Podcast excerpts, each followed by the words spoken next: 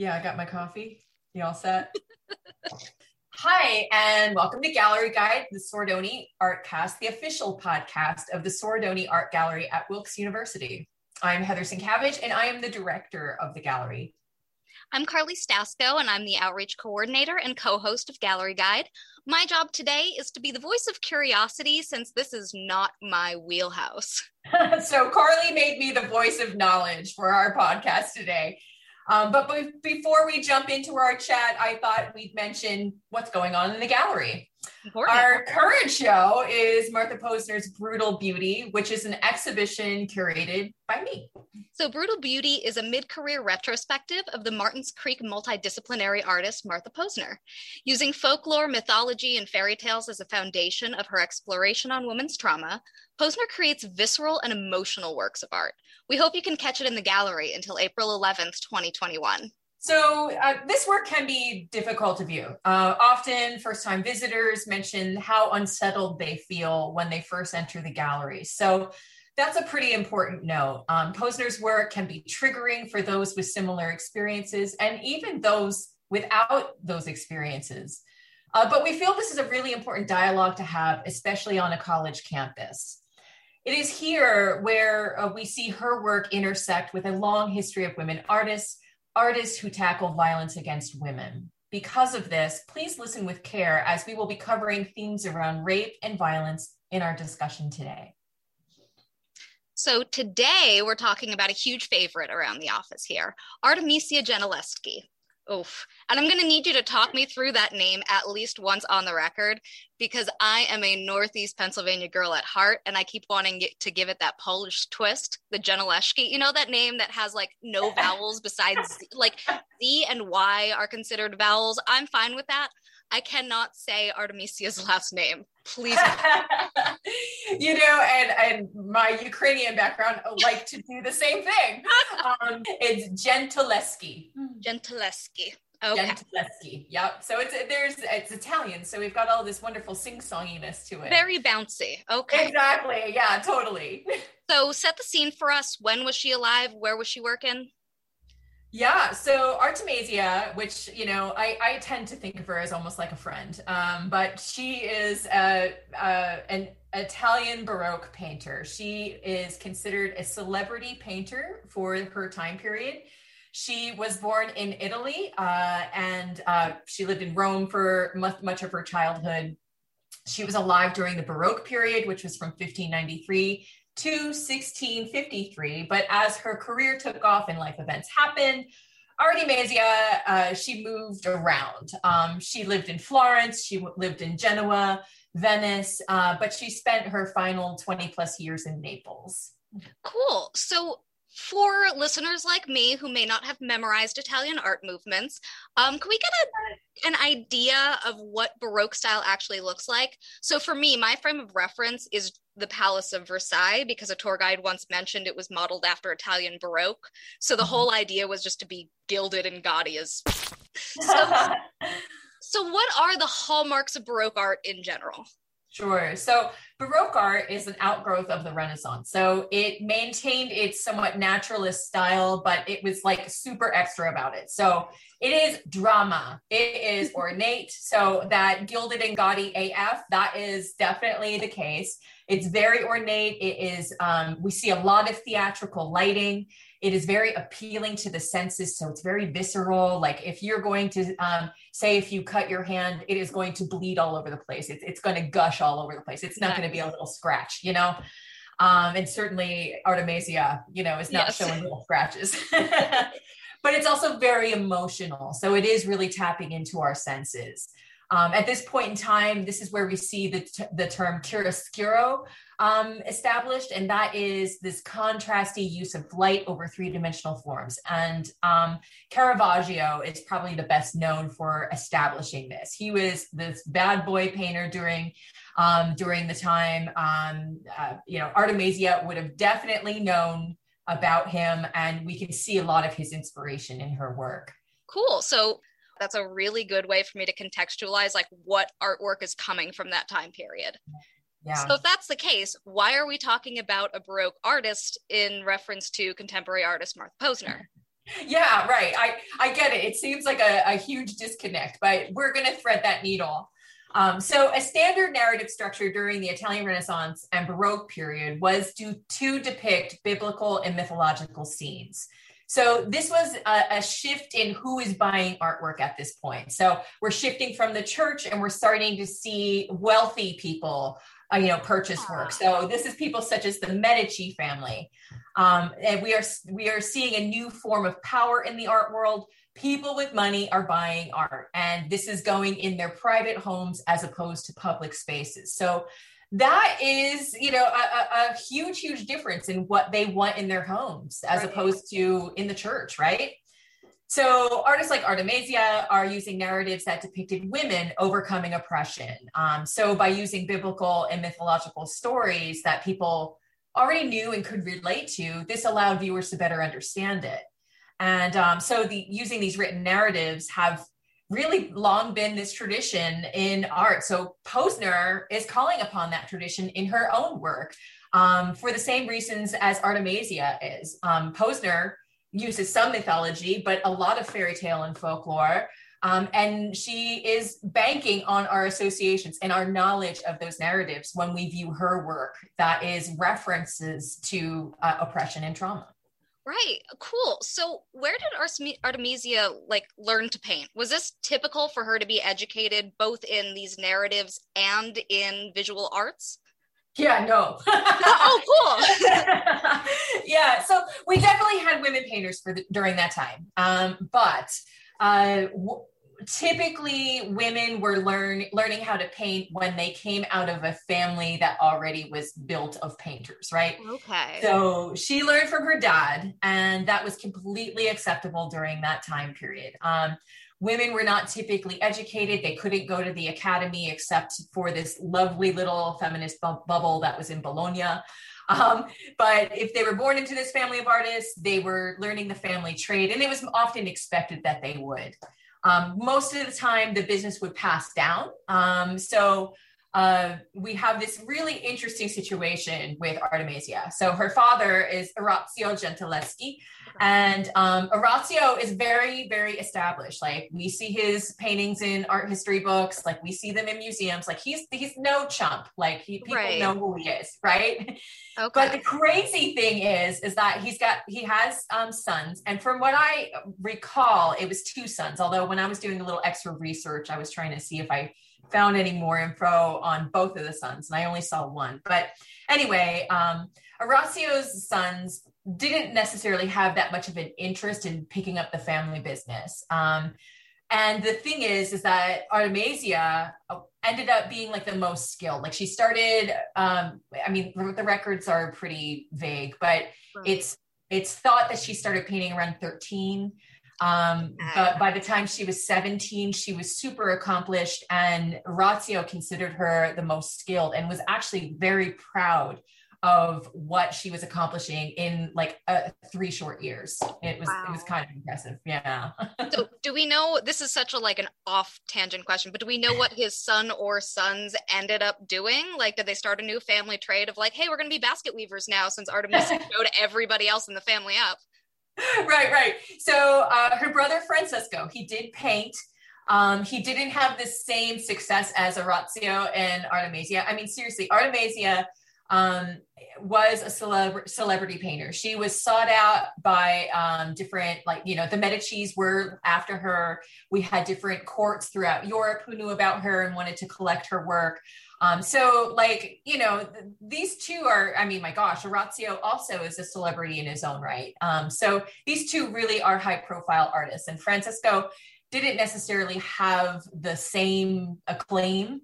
Um, when Orazio died, Francisco entered the studio of Domenico Faziella um, and was a studio painter for him. So essentially, he wasn't necessarily breaking out on his own. He was kind of painting under someone else's studio and kind of contributing to another name. So okay, okay. Yeah. So Francesco was kind of like the third property brother. Yeah, so true. Oh my god, that's so true. so so her dad Orazio, we should know him. We should definitely care. That have like a huge effect on what Artemisia was able to accomplish, like in terms of how her celebrity status went? Yeah, so I mean, I think one thing she's learning from, um, a, you know, a really great painter. So she's not learning from anybody who is, um, you know, just kind of scraping by. So she she has a good skill set, um, and she even and he even realizes that Artemisia is going to essentially um, like ex- exceed over him. Mm-hmm. So she he sets up um, a tutor to actually teach her things that he couldn't teach her. Um, so that's like really pretty huge. Like he's really contributing to building up her career. Um, but then we also have this other thing. So she, so like Francisco was working in uh, Domenico Fassili's, you know, uh, studio. Sorry, mm-hmm. just sort of, I, I, just sort of spit that name out. uh, but uh, you know, Art- Artemisia was working in Orazio's uh, studio, so was helping to contribute to work on these paintings. And, and it should be known, like when when you are working in someone's studio, um, what this means is that you're grinding pigments, you're creating paint, you are probably even um, you know priming and laying um, foundation like alla prima you know layers onto the canvases and perhaps even painting like um like background in trees and exactly buildings. yeah like so so it's not it's probably not unheard of that when we look at a Orazio painting that Artemisia's hand was probably in it. And, and that goes for many of the women artists um, during this period. We have yeah. a lot of, like Marietta Robusti, who was the um, daughter of Tintoretto. Um, I mean, when uh, Robusti died, um, and she was rather young when she died, and the productivity level of Tintoretto's uh, studio went way down. Oh, okay. Yeah right crazy right so so like these women were sort of like the unsung heroes behind the name uh, you know so um with artemisia kind of coming up and through really quickly um she you know she was certainly very very skilled but on the other side of it because she kind of came on the scene very quickly and sort of made this big splash, there was a lot of naysayers. They were sort of like, "Nah, Orazio did that." Like, oh, and that and that goes for yeah exactly so uh, for um you know some of her work was misattributed to him for a, you know a good amount of time wow so when did we find out it was really her and also like how common do you think this probably was or is like what are the odds that other women artists from this time period were straight up just lost to time because of misogyny. Yeah. And I'm sure it happened before this, but is it still happening? I'm sorry, that's a lot of questions. yeah, yeah, it's all good. Um, so this is very common for women um, throughout history. So there, there are a few reasons for removing a woman's signature or obliterating it or, or um, starting that whole misattribution process. So um, a lot of times that's driven by money. Um, for some, it's thought that um, well, let, let's start off with the misogyny, actually. Okay, that's fun. For some, it's thought that they had too much help from a male counterpart, and therefore the painting should be signed by a male. Um, yeah. So uh, at other times, women were accused of stealing paintings and signing their names to it because the work was considered to be too good to be a woman's. And that goes like all throughout history. And we see that happen even into the abstract expressionists, where um, Lee Krasner was told by her teacher, Hans Hofmann, um, that, oh, you, you paint so good, you wouldn't even think it was done by a woman. Mm. Right? Or you paint so well. Sorry, bad bad grammar. Whatever. It's fine. I'll let it pass. so so this is often the case where um, work it, it is often thought that if, if it's good work, it had to be done by a man. Right. Um, and this is where we also get the um, things like J.K. Rowling publishing under her initials, exactly. you know, terrible person, but worth mentioning. Yeah. Um, and even the whole anonymous was a woman movement. Yeah, yeah, yeah, absolutely. And again, we also do see that happen all throughout time in and again into the abstract expressionists where many women are just signing with their first initial and last name. Um, you know, G Hartigan or um, E de Kooning, you know, it, that happened an awful lot of the time. Now, uh, you know, this sometimes works in their benefit because they can make a little bit more money when the work is sold um, but obviously again it's not it's not clearly them able to make this profit based on their skill and their their name essentially um, right. now you know, dealers eh, over time, eh, you know, and this is probably why we see a lot of the misattribution that we do. Dealers over time know that they could make more money if it was done by a man. Um, so it is possible that they could have the signatures uh, change themselves, or in some cases, maybe the signatures weren't necessarily changed, but it was so grimy and dirty that you couldn't really tell. So they they would just sort of say, "Oh, this was done by Joe Dude," and you know, therefore it's worth you know twenty dollars as opposed to five. You know, right. You know, so like if we kind of think about like is this still happening um yes yes non misattribution for the most part but value value is the way things are valued is is still wildly um, skewed. So contemporary day, um, we have like women making up about 2% of auction sales. Um, and, and what does that really mean? What it means is that oftentimes in these large op- uh, auctions like Sotheby's, Christie's, all that sort of stuff, a lot of stuff gets scooped up by institutions so that it can okay. be, you know, um, circulated and available for a public to see. So when women are not necessarily being sold during those auctions or even being put up for sale during those auctions, it means that they are not necessarily going to be accessible in these institutions to right. even be seen, right? Right. Yeah. But, and we know that women make up more than 2% of artists. Hell yeah. So, like, I mean, if we even kind of think about MFA programs right now, yeah, um, it is literally more women are getting their MFAs, which is the terminal degree for artists. More women are getting their MFAs than are being represented in academia, in the white box galleries, in museums, in in art history textbooks. So, like, it's still like not an even playing field.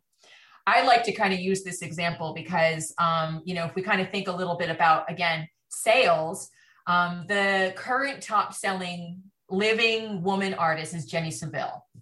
So her top selling work went for 12.5 million. And that now, seems like a reasonable, you know, chunk of yeah, change. Right. Yeah. That I, I mean, I'd certainly take 12.5. I'm good with that, you know?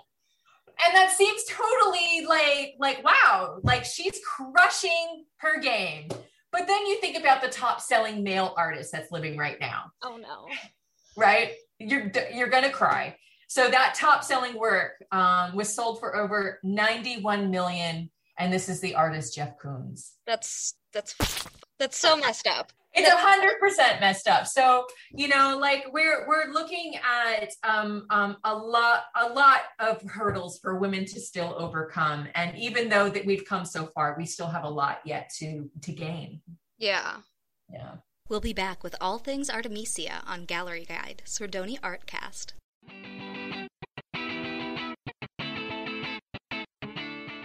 Looking to visit the gallery with your quarantine pod? We offer safe hours on Saturdays at 10 a.m. and 11 a.m. A single employee will be available to let your group into the gallery, and the space is sanitized between groups. Contact me, Karley Stasko, at wilkes.edu. That's K A R L E Y dot S T A S K O at wilkes.edu to RSVP your space.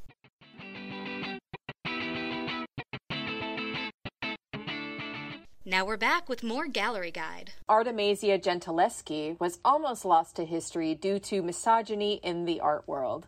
Please note, this episode discusses Artemisia's rape and trial, which may be triggering to some listeners. So back to Artemisia. Um, yeah. The one thing that we need to talk about is is her her rape and trial. So from my understanding, that really impacted and influenced the work she made as an artist. So, what happened? How did this start? Yeah, sure. So, as I mentioned before, Orazio um, saw the promise that Artemisia had, and he taught her pretty much everything he knew and, and got her tutelage for things that he couldn't teach her. Uh, so therefore, he he hired a, a colleague, a friend, um, Agostino Tassi, and um, and like and again like it was a legitimate friend. This is not a stranger to the household. Yeah. um you know he was he was somebody who the family knew.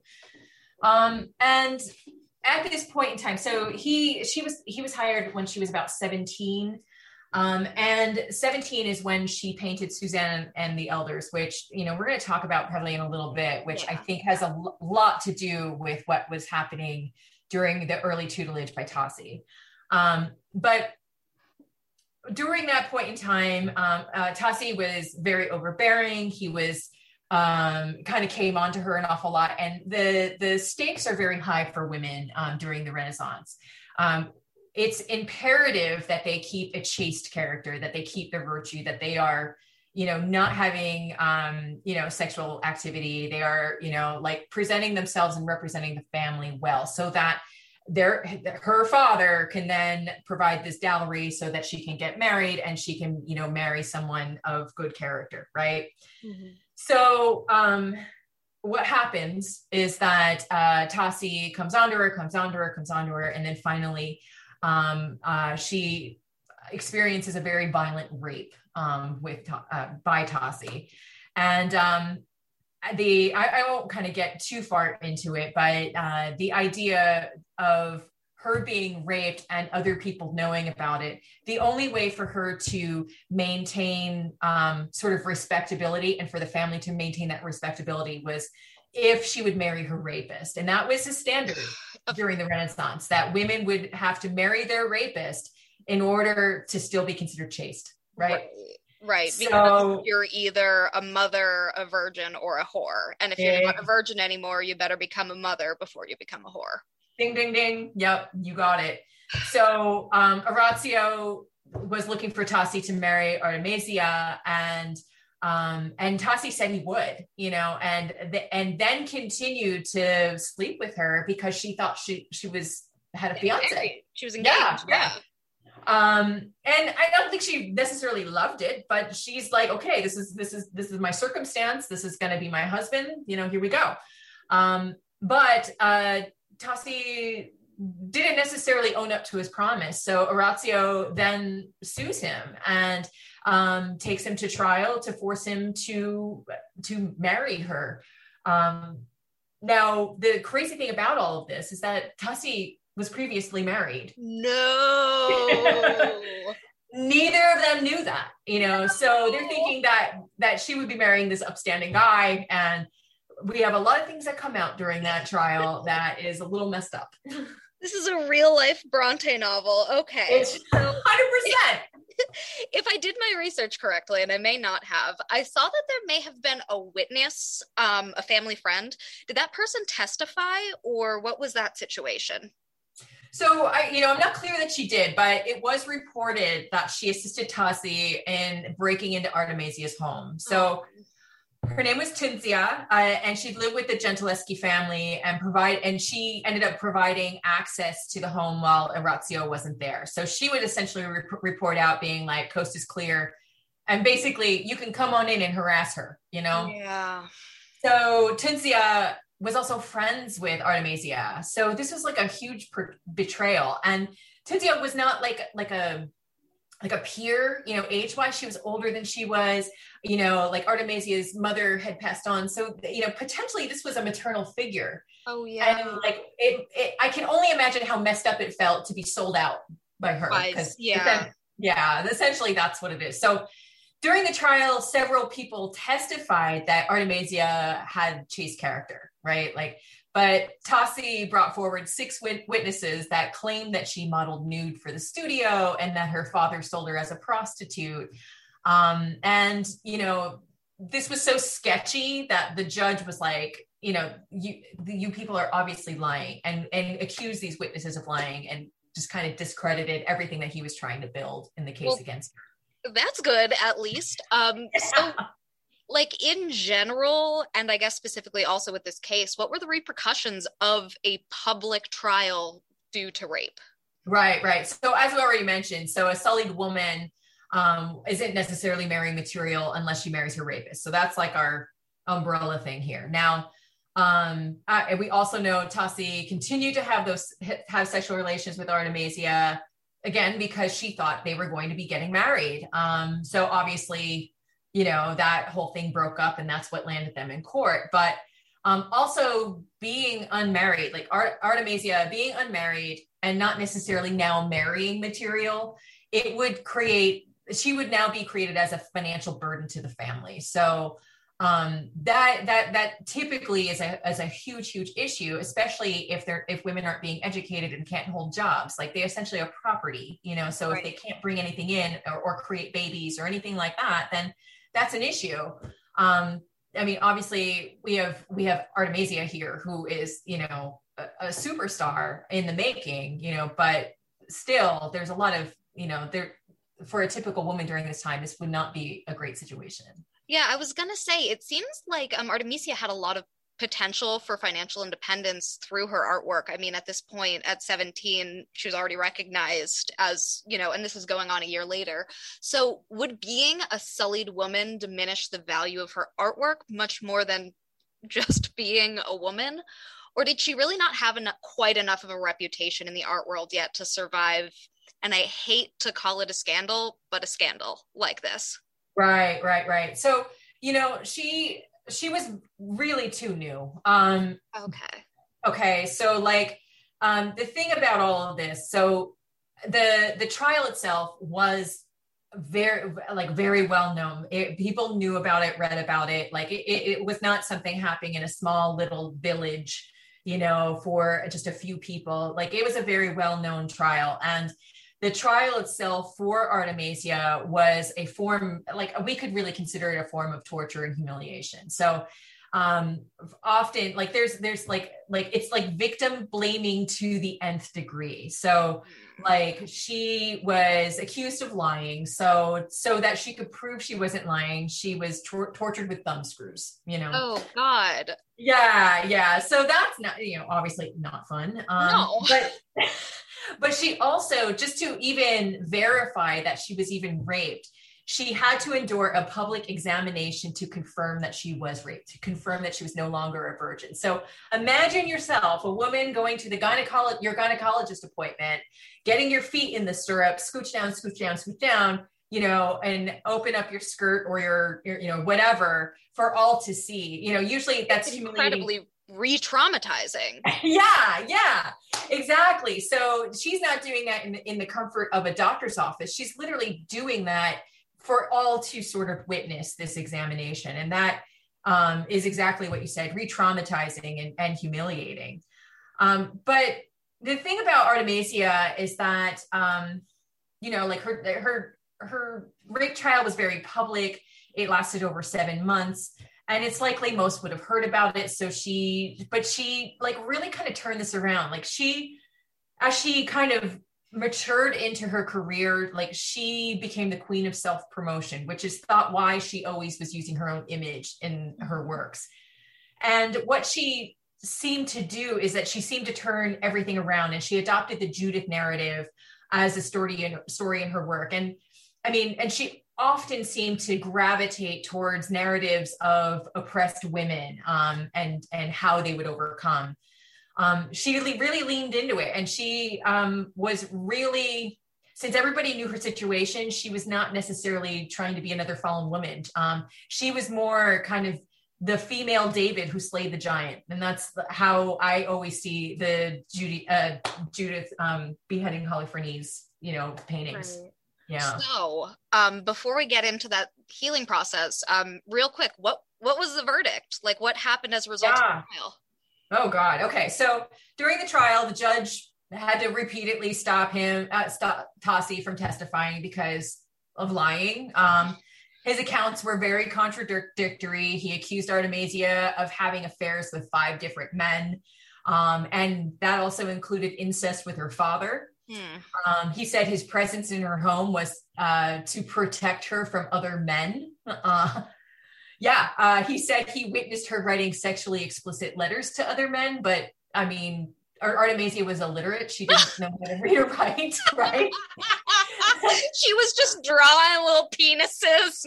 yeah, right, right, right. She eventually learned, but at this time, she didn't know how to how to write. So that's bullshit. Yeah, it's nonsense. Um, and uh, he also accused Orazio's home of being a bordello.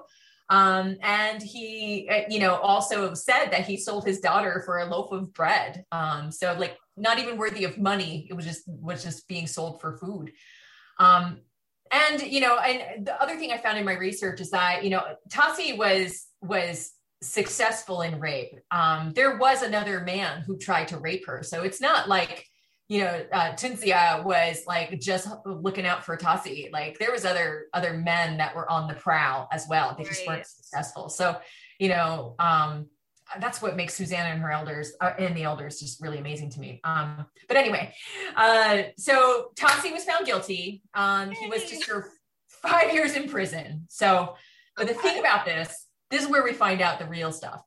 He was a repeat offender.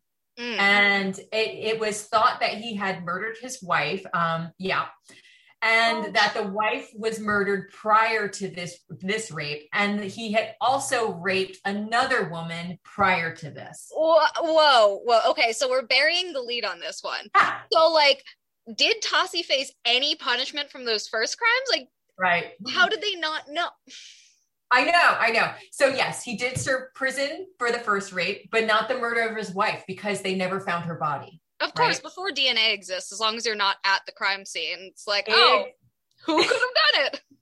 exactly. So, like, it, the records are pretty sparse around this point. It's thought that uh, Tassi served maybe a few months for Artemisia's rape, but the sentence was shortened and then he was pardoned by the judge. So, I mean, essentially, he was able to roam free and relatively came out of this relatively unscathed. Tragic. Yay! So, so forgetting Tassi, screw that guy. Um, what came after the trial? Sure. So like you know artemisia does does have like a happy ever after here like she does marry God. and she leaves she leaves rome she moves to florence she had children um unfortunately her daughter only survived to adulthood um but i what i find really interesting about her is that she also then left her husband Oh, and damn. I know. Like she kind of is this independent woman. Um, so she leaves her husband, she took her daughter, raises her herself um, based off of sales of her paintings. Um, and she was able to support her own household, which also included servants. Oh, which, wow. Yeah, not typical, not typical at all. So the thing about all this, it's like she leaves Rome, she moves to Florence, and and this is where she becomes like this art world sensation. And like she's aware that people know her story. So she uses that in marketing herself. So she makes all of these self portraits. Um, she's depicted in these in these very heroic um, scenarios, um, and because of that, she becomes really famous. And um, you know, like there's there's also thoughts as to like, okay, so she uses herself as a model, so she's meant to pay other people to be a model. But you know, we've got like uh, but I, I, do think there's a, a, great sense in like look i am i i'm creating this career for myself and i'm i'm providing for my daughter and i don't need a man and this is how i'm going to do it and you guys are going to face me for it. You know i i i, I like to think it's that. That's cool. Now going back to that model thing it's it's so interesting. I didn't even think about how like today we just have the option to google like reclining male in hoodie and we can get a really good reference for free. Um but you you needed a model back then because you didn't just have a picture of somebody. So could you make a career out of modeling or were they freelance performers who also modeled? Like how did this come about? Yeah yeah. So you know it's also really interesting because again if we kind of go back to what is the norm for women during this time they were not educated at the academy. So if they were learning, they were learning in the studio. And it also depended on, you know, what type of uh, painter this this person was that they were learning from. So um, a lot of times painters were classified into, and the academy would classify them into like this person does mythological paintings, whereas this person over here only does portraits, which this person over here only does landscape. So we have those classifications. Um, but women were not getting any of that classification and they were not getting any of that training. Right. Um, they were so, women painters. Exactly. so they were not learning from any anything live. It was not considered um, appropriate for women to be learning from a nude model. So a lot of what women were learning from were plaster casts and sculptures. So and it's like it's a step removed. Like we're looking at another person's interpretation right. of the figure. So, um, so we've got that sort of situation here. Now, models for paintings, um, most of the time ended up being studio assistants. Uh, so people that were living with the family who um, hoped to be worthy of learning from to learn the skill from the master they would earn their stripes by doing these other sort of jobs right put on the harlequin outfit and stand in the corner while i paint it and then you then i'll let you gesso the the canvas yes 100% now growing up in Orazio's household, um, models in the studio probably were pretty commonplace. So um, for Artemisia, um, I'm not aware that Artemisia had had a studio and assistants and all that sort of stuff in her career. Um, so I am thinking that um, she is providing for herself and she is kind of savvy with a budget. That's why I think she's essentially working without a model. But there's also this thing that her narratives are very female driven. And like to just go out and hire a model was probably the hardest thing to do because modeling wasn't necessarily considered a, a respectable vo- vocation. So I know this is my long answer to the, the, the question, but like you know searching the one ads looking for a, a model for your next um, you know uh, primavera painting was highly unlikely because a model was akin to a prostitute um, and a lot of times prostitutes were hired to be models um, so it wasn't necessarily uh, respectable. So that's why we see a lot of our studio assistants kind of taking on the role because it was considered like part of the job you know? Right. It came with the territory. Cool. duties as assigned exactly.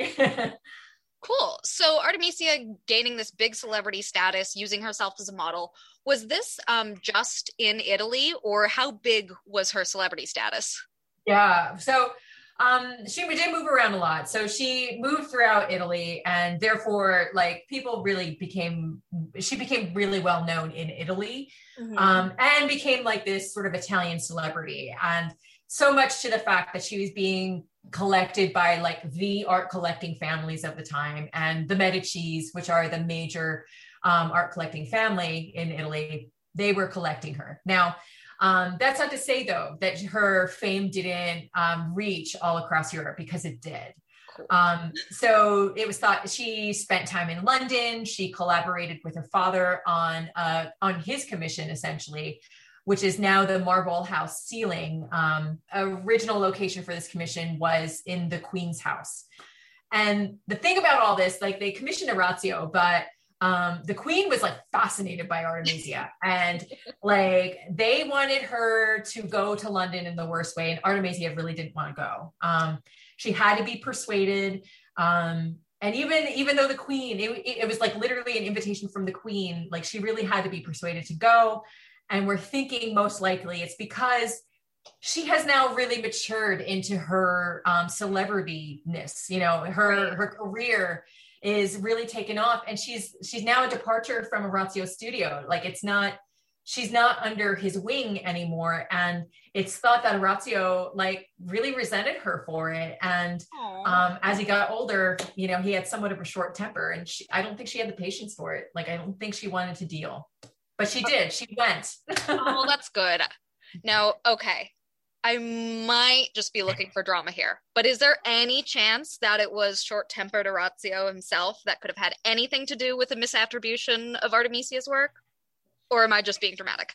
Yeah, I think you are being dramatic. Okay. And, and, I, and I, I, think it is a good story. Like, I, I can completely see, like, like, yeah, that would be a really good narrative. But um, I tend to really, and when I read about this and he and and her kind of coming up through and and get gaining her skills and gaining and really being able to capitalize on her talent. Like i think about that orazio that father orazio that mentor orazio and he was really proud of her. And oh, okay. like he boasted about her and how she became such a good painter and excelled against her brother within just three years like from the age of 13 to 17 well that's four years. But you know like like in a in a short few years that she was able to be as accomplished as she is. And and he is known for really really talking that up. And i and i and i really do believe that. Um, okay good. I feel better. Now like often so like her first painting that's being attributed to her and i and i keep talking about susanna and the elders um this is a theme that she did revisit throughout her career. Um, but her this was essentially the first painting that really kind of set her up. This was completed when she was 17. And often uh, many have this is this is the one that comes under the most contention. Mm-hmm. Um, people see Orazio's hand in it, but he really did insist this was her painting, you know? Okay. Yeah, yeah. Now, if you look at it, if you consider the palette, um, it doesn't have this strong sense of chiaroscuro that the other paintings that she did has. Um, it has a much lighter palette. When she revisits this later, you see it's a little bit more Artemisia esque, like it has that tenebroso and it has that chiaroscuro. Um, but this early one um, is a little bit brighter. It's um, uh, it, it's it's a very flat sense of light as opposed to the dramatic light that we see later on. Um, and if we also kind of look at that painting, Orazio is known, and comparing it to Orazio's, Orazio is known to paint women in a more idealized fashion, whereas Artemisia's painting was very natural. Um, now, I always see this referring to her narrative during that time. Like she's aware of this narrative. Um, Orazio has also painted the same narrative, and I and I often kind of think that she chose to do this image at that time as almost a cry for help. Like, and this is me completely speculating. Um, right? But, absolutely. Yeah, this is a control like, hat moment, but that's okay. We're here for it. exactly, exactly. Like you know, I mean, we know that Tassi is harassing her. We know that there was an attempted rape by another man at that point in time. In this image, we see two men that are looming over her nude body as she is on this very cold concrete or or marble or stone mm-hmm. surface. You know, just looming right on over her, and she is nude and just sort of like looking for them to get away. Whereas when we see Susanna and the, and the elders, like say by Tintoretto, um, she's a little bit more like engulfed into her own image and completely unaware of the other men. Right. Artemisia chooses to show the men, you know, really affecting her, whereas yeah, typically it's it, it's the woman that is just oblivious to the men in her environment, and she's just taken by her own image, mm-hmm. um, talking about her own vanity. But this was not about vanity at all for Artemisia. Um, so, so anyway, I, I, I really think that misattribution of uh, Artemisia's work was essentially dealers over the years who wanted to sell paintings for a higher price. And for hundreds of years, Orazio would have been that because art history was not kind to Artemisia. Freaking celebrity during her point in time, but what fall, fell practically into uh, obliteration because she was not being recorded in history books. Um, yeah. So it it takes until you know like the women's um the the women's revolution of the 70s 1970s mm-hmm. to start to kind of dig some of these women out of um obliteration and really have their uh, accomplishments known nice stick around for more gallery guide Coming up on March 24th at 6 p.m., we will be hosting our last art and context discussion with artists Martha Posner and Amy Arbus on their collaboration. April 6th at 11 a.m., we will have a macrame workshop so you can bring brutal beauty into your home with a potted succulent. Kits can be picked up at the gallery front desk. Contact me, karley.stasko at wilkes.edu to RSVP. That's K A R L E Y dot S-T-A-S-K-O at wilkes.edu to RSVP or for more information. And now we're back with more gallery guide. So, um, besides Susanna and the Elders, are there any other works that we should know from Artemisia? Is there any that are like, oh, this is the one? Well, I mean, hands down, it, we got to say Judith beheading Holofernes. Um, this is a narrative that she returns to over and over and over again. Um, she does it in a way um, like she likes to pick apart the story uh, a bit.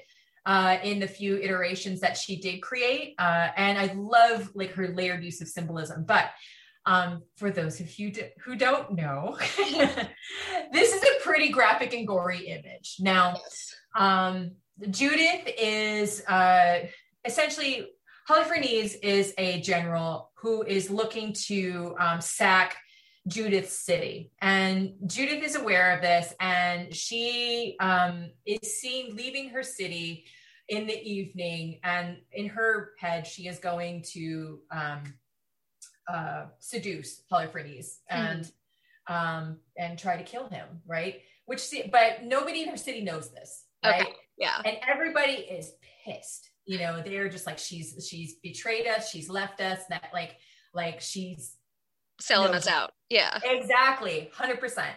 But she, you know, she goes, she goes, she gets him drunk. Um, she totally kind of seduces him, but he, she gets him so drunk that he's like passed out drunk. So she's like, well, okay, I'm going to kill him.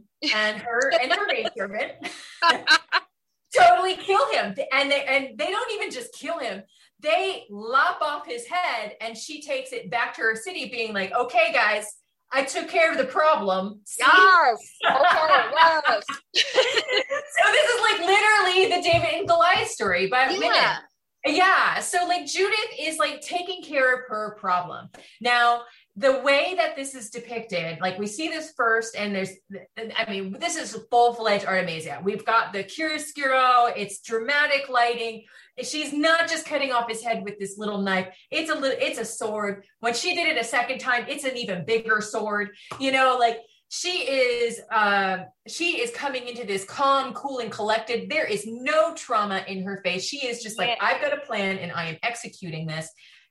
And um, she, she, uh, which I, this is the best fu ever. the the head, the what? Who is she depicting as Holofernes? Tassi. Yes, yes, I am here for it. So, who is Judith? That is Artemisia. Yes. Who is That is Tassi.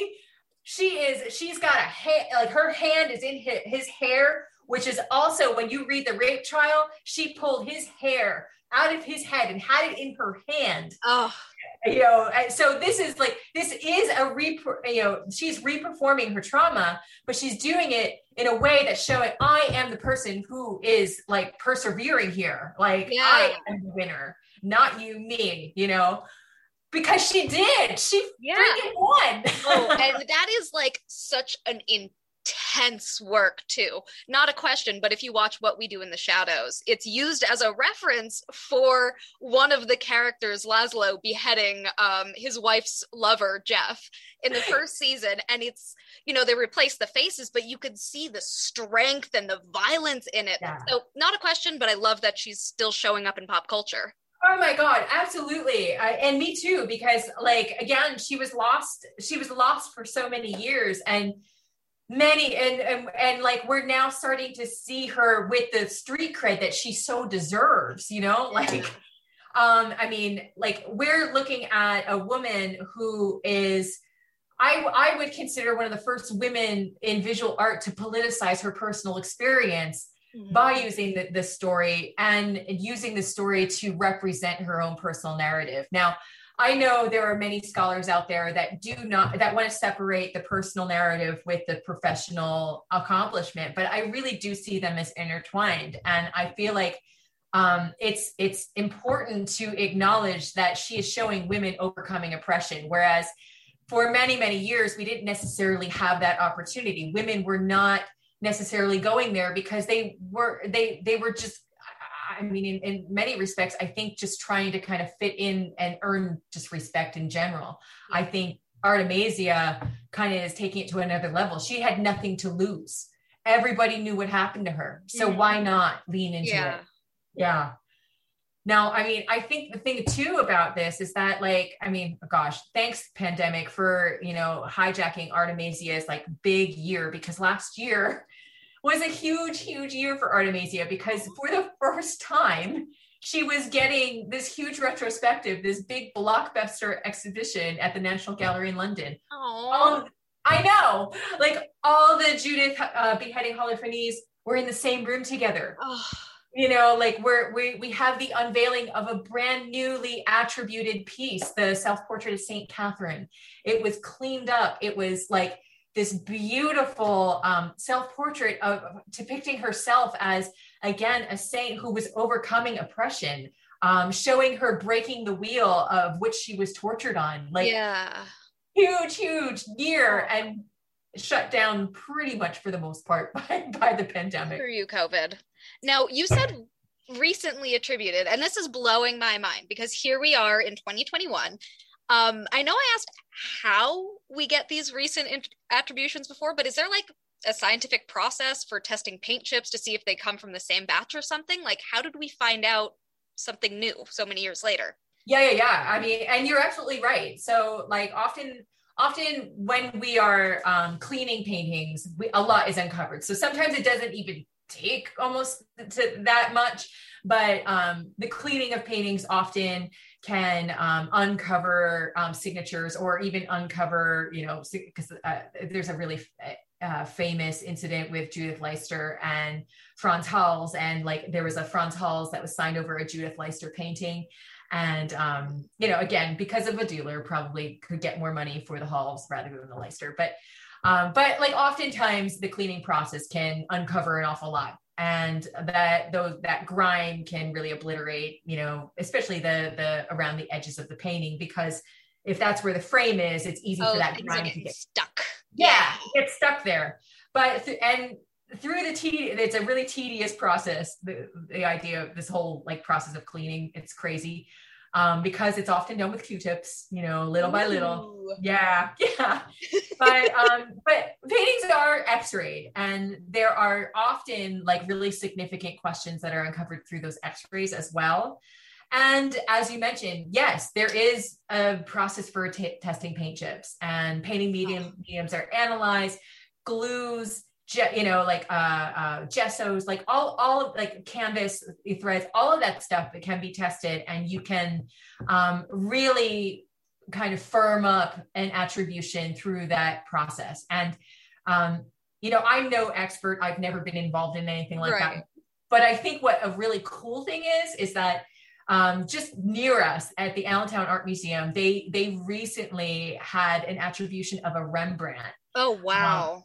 I know, and it's on view actually right now. It, and they go into this whole like whole process of attributing that to Rembrandt because for many years it was it was attributed to Rembrandt when it when they had the title card out, and then um, it was not. Then it was like you know unknown for a while, and then they were then they had it tested and they're like, nope, this is legit. It's a legit right. Rembrandt. And it's really, really cool. So, like, if you wanted to really kind of learn more about it and see an example of a newly attributed piece, the Allentown Art Museum really has it going on right now. I know what I'm doing this weekend. Okay. so, um, getting back to Artemisia, what is what does her story tell us about the current exhibition? About- yeah, yeah. So yeah, this is where we're hoping to thread the needle. so like, so you know, I, we've talked a lot about Artemisia's narrative. We talked a lot about um, the narratives that she uses in her own work.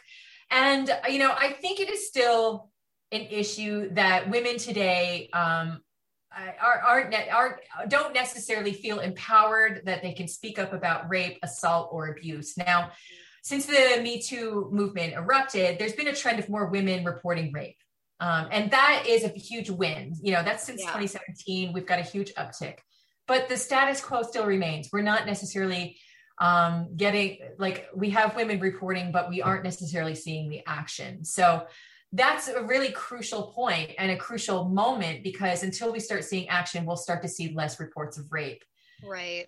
Right. So um, the thing about all this is that um, Martha is using well known narratives to express um, situations she has faced or um, her peers have faced. And you know, although she's not necessarily using the biblical narratives that you know, like like Artemisia is using Judith, mm-hmm. um, Martha is Martha's using you know fairy tales and folklore to express her experiences with violence and using such these narratives really globalizes um, for what feels like kind of an isolating experience. Like one four women have experienced rape but it's still really instilled in us that we we need to suffer in silence. Like this is a cross that we'll bear ourselves. Yeah. so, yeah. Yeah. So actually this is this is wild because like the the whole vibe i'm getting from this conversation is this idea that we've been we've been saying these same things over and over again. Like artemisia's trial looks ex, you know looks so much like the me too movement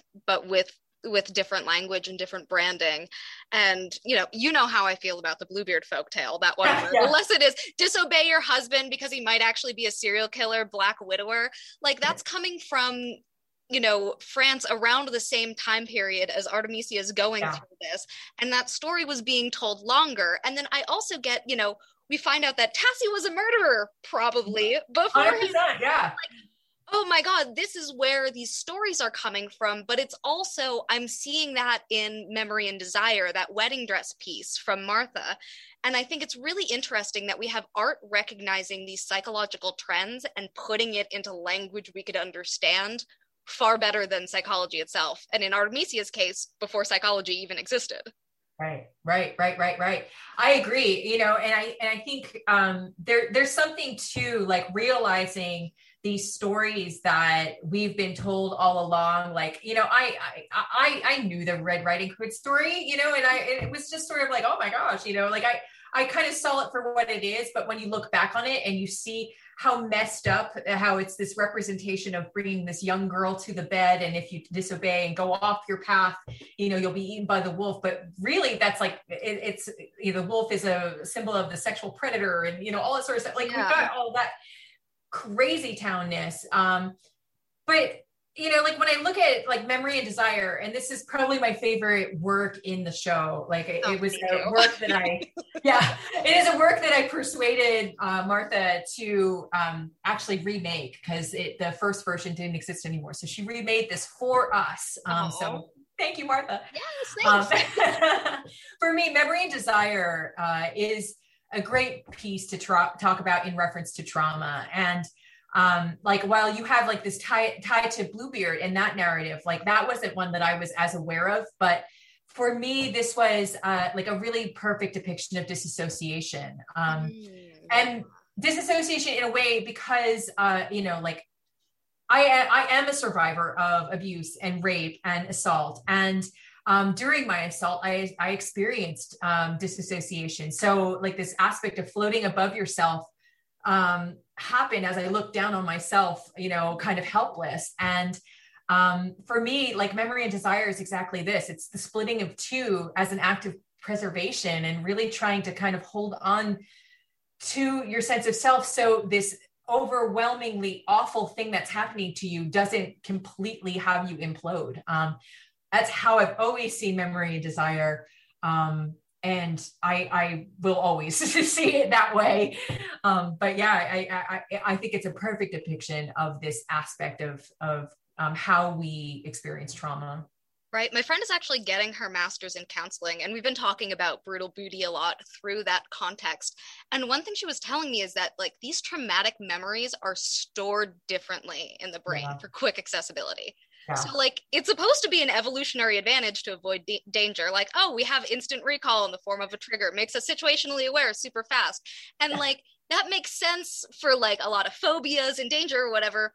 But we're in modern society. Like, we don't need that as much. We need normal memory. So, mm-hmm. like, when we're recalling normal memories, we're remembering the last time we remembered that event instead of the event itself. Yeah. But triggers are totally different. They bring up that, you know, purely visual aspect and we do go right to that initial event mm-hmm. um, so no longer how no matter how long that trigger's been dormant it just instant recall so what's cool is interesting is that the main impetus behind this like talk therapy and play therapy is that the patient is able to rewrite that recall process. So you're like creating a narrative especially one that the patient can control can like really shift those traumatic triggers to a controlled memory recall. And then when you get to control the narrative you have a much better control of how you like process it especially and this is i'm sure the most important part when it's done in a safe environment Right. So I think there's a good chance that Artemisia's work is like showing her taking control of that narrative. And I think there's, you know, a possibility that this helped her mentally even more than it helped her career. I agree. I completely agree. And, and um, and obviously we didn't have these processes, right? Like back right. then to even acknowledge that. Um, and, and I and I do want to sort of like understand that while her work really did help her process her experiences, wasn't it, it shouldn't be considered therapy. Um, you know, oh, but, but but yeah, yeah, yeah. Like no baroque psychologists were working at this time. and and I always like because I, I, you know my own I, as as a practicing artist myself and and uh, using my own narrative often when I talk with people, uh, people are like, "Oh, this." So the what you make is kind of like art therapy, and I and I do want to make a distinction that there is exercises that are guided that are meant for healing and for for reforming those memories to in a safe way. Right. As opposed to forms of expression. So you know i know for myself forms of expression are depicting like what it is to experience that sort of thing what it is to be in to experience ptsd and and how that is affecting me from day to day. So i think this is really what makes artemisia like really special. Um not only is she one of the first uh, one of few women making a living as a painter during the Renaissance and the and the Baroque t- period. Mm-hmm. She's completely doing it on her terms, and she's using the narrative in a way that none of her contemporaries were doing. And and I and I find that to be incredibly groundbreaking. She's truly one of the first who embodies the personal is political. That's it, right there. yeah, Artemisia was a cultural reset. And we could talk totally. about her all day unfortunately, we do have to wrap up at some point. So we hope you enjoyed our talk and feel motivated to visit Martha Posner's Brutal Beauty on view in the gallery until April 11th. You can check out our website for gallery hours at wilkes.edu slash Sordoni Art Gallery. Yeah, and we hope you stay tuned for upcoming episodes. Um, click that follow button on your favorite podcast platforms. And we also announce when new episodes drop on our social media. So be sure to follow us at Sordoni Gallery on Instagram, Facebook, and Twitter. We have tons of fun content there about the gallery, and each co- podcast would not be possible without a lot of people. Now, Karley and I definitely want to thank our SAG staff, um, this amazing team of students work behind the scenes and they bring so much of our social media content and other interpretive content that you experience in and around the gallery. Um, we also want to thank Wilkes University for their support of the gallery, the Sordoni Gallery Advisory Commission, and definitely the Sordoni family for their ongoing commitment to the arts in the Northeastern Pennsylvania region for so many years. Well, I want to thank Heather for teaching me about Artemisia, my friend Sonia for teaching me about traumatic memories, and Wikipedia for teaching me pretty much everything else. But also, let's give a big shout out to the ghost of Artemisia for fueling us yes. with her mad feminine rage. Let it bring you joy in this 2021, and we hope to see you again soon.